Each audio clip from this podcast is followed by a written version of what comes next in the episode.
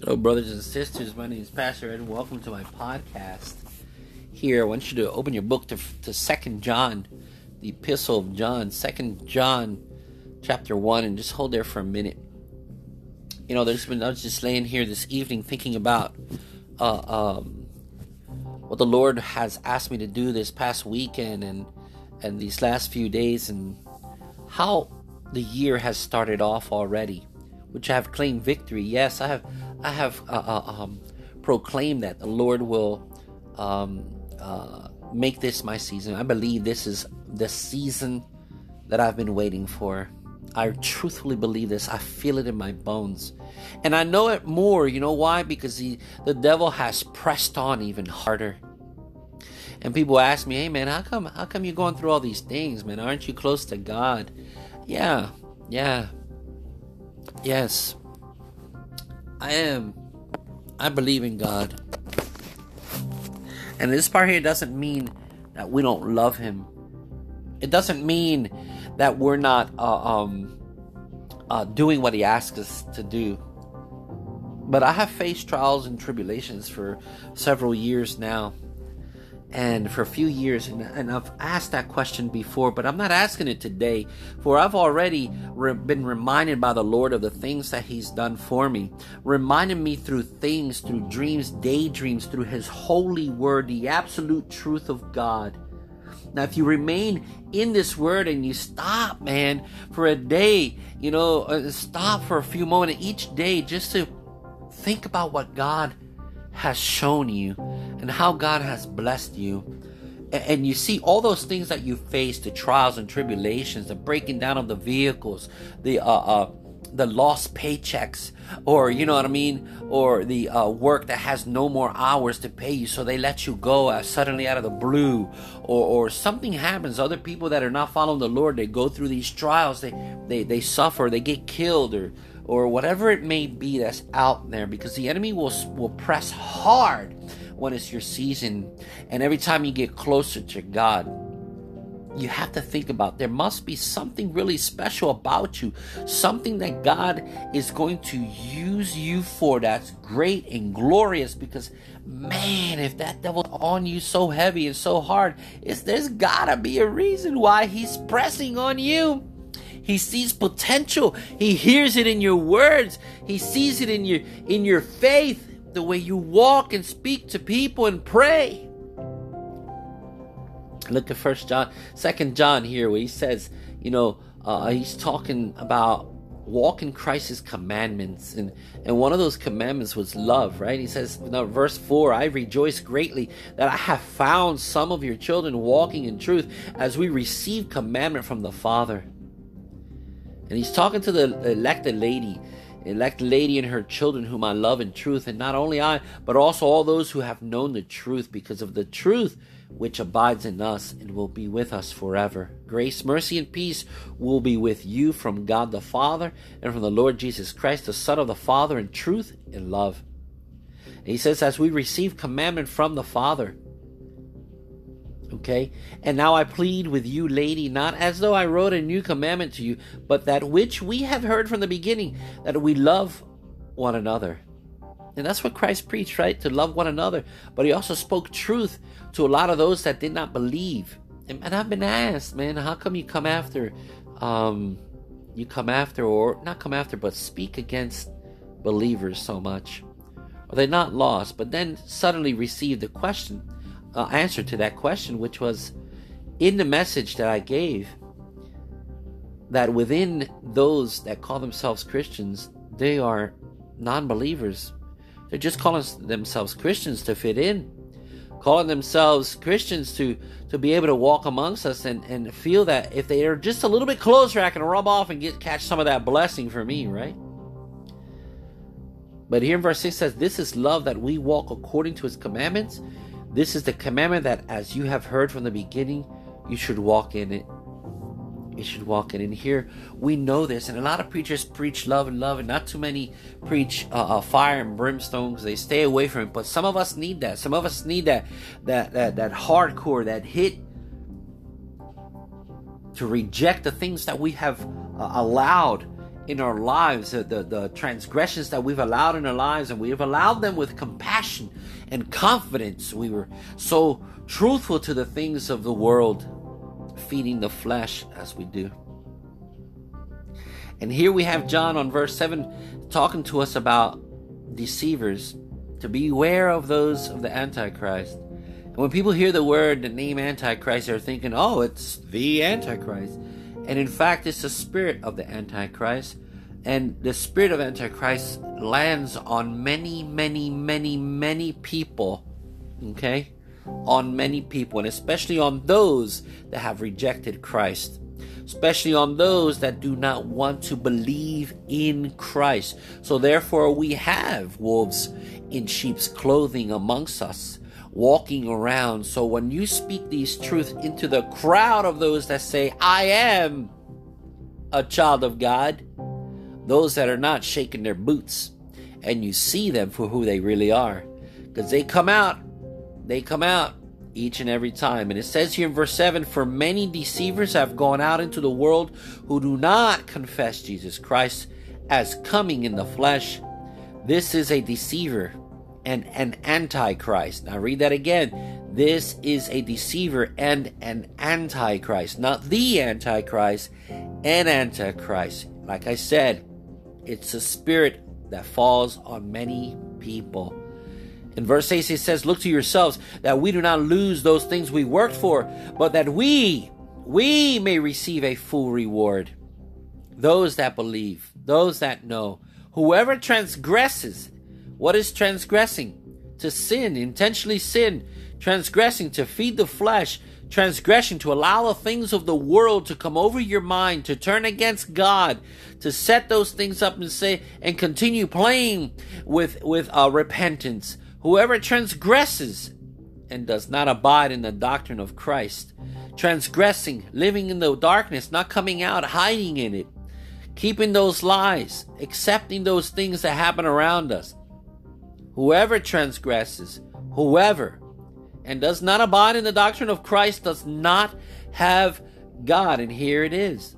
Again, a whole separate part in Scripture, a whole second part in, in the Scriptures, away from the verses that I used when I gave my message. And here you have John, the one that Christ loved, that says, Whoever transgresses and does not abide in the doctrine of Christ does not have God. So transgressing, living in the flesh, you have not accepted Jesus Christ into your heart. Therefore, you not you have not been baptized by the Holy Spirit. The message that I brought before. And if you're not baptized by the Holy Spirit, then you don't have God in you. You're not reborn. It says it here, he does not have God, and who abides in the doctrine of Christ has both the Father and the Son. If anyone comes to you, and before I continue that part there, I want you to understand what he means by if anyone. If anyone comes to you, what kind, what way would someone come to you? Not just walking up to you, but if anyone comes to you in any form or fashion, any way, by bringing it through a word, through kindness, even showing love. See, because love can be carried on the shoulder where everyone can see, but it could also be a deception. Uh, the, the heart can fool all men, which it does fool all men. If anyone comes to you, and uh, before I continue reading it, okay, and tries to deceive you, transgressing in their lives, bringing lies to you, trying to receive you from the things, deceive you from the things that you've already known, that God has already shown you this is what it really is. If you've allowed this person to come to you, woman or man, it says, if anyone comes to you, be ready. You have to be ready. How can you turn away? I've asked God before, you know, I won't turn from this. And I'm like this because I've asked God, I've asked Christ to manifest himself to me. And he did. Because the scripture said, if you do the things he said himself, if you do these things and follow my commandments, I will manifest myself to you. And therefore, he did this to me. He manifested himself to me, and I changed my heart, my life forever. That at times I don't even recognize myself because I'm no longer that man I used to be, that person I used to be. Yeah, I got thoughts in my mind and I hate them. And it's a constant battle every day. But I will not give up because I have seen the truth. I will not give up. I will learn from God. So when people ask me, I tell them God taught me. He showed me the way. I didn't need to listen to man. So let's continue here in verse 10 when he says, John says, If anyone comes to you and does not bring this doctrine, do not receive him into your house nor greet him. And it could be a physical home, but I really want to believe that he's saying into your heart. Do not receive him into your mind. Do not receive him into your life. Do not receive him into your heart. Do not receive him into your car. Do not receive him into the way you plot and think and pray and do things for the Lord. Don't even greet him. For he who greets him shares in his evil deeds, that you're accepting it. You would accept this very thing if you're courting a, a woman and her father and mother or whoever it is are following doctrines that are not of God, that are based on religious uh, beliefs or lies or something that is not the absolute truth of God, where God has showed you this truth. Stand firm to what God has shown you even if you stand alone, and even if that woman you're courting walks away, you have something called prayer, power. If there is true love there, then that woman would never walk away. There's true love there, that that man will not walk away from you. Not with this truth. Because Christ said He is the truth, the way, and the life. No one comes to the Father except through Him. And if we can't do that, how can, and not accepting Jesus Christ, how do we get baptized with the Holy Spirit? How do we come reborn again?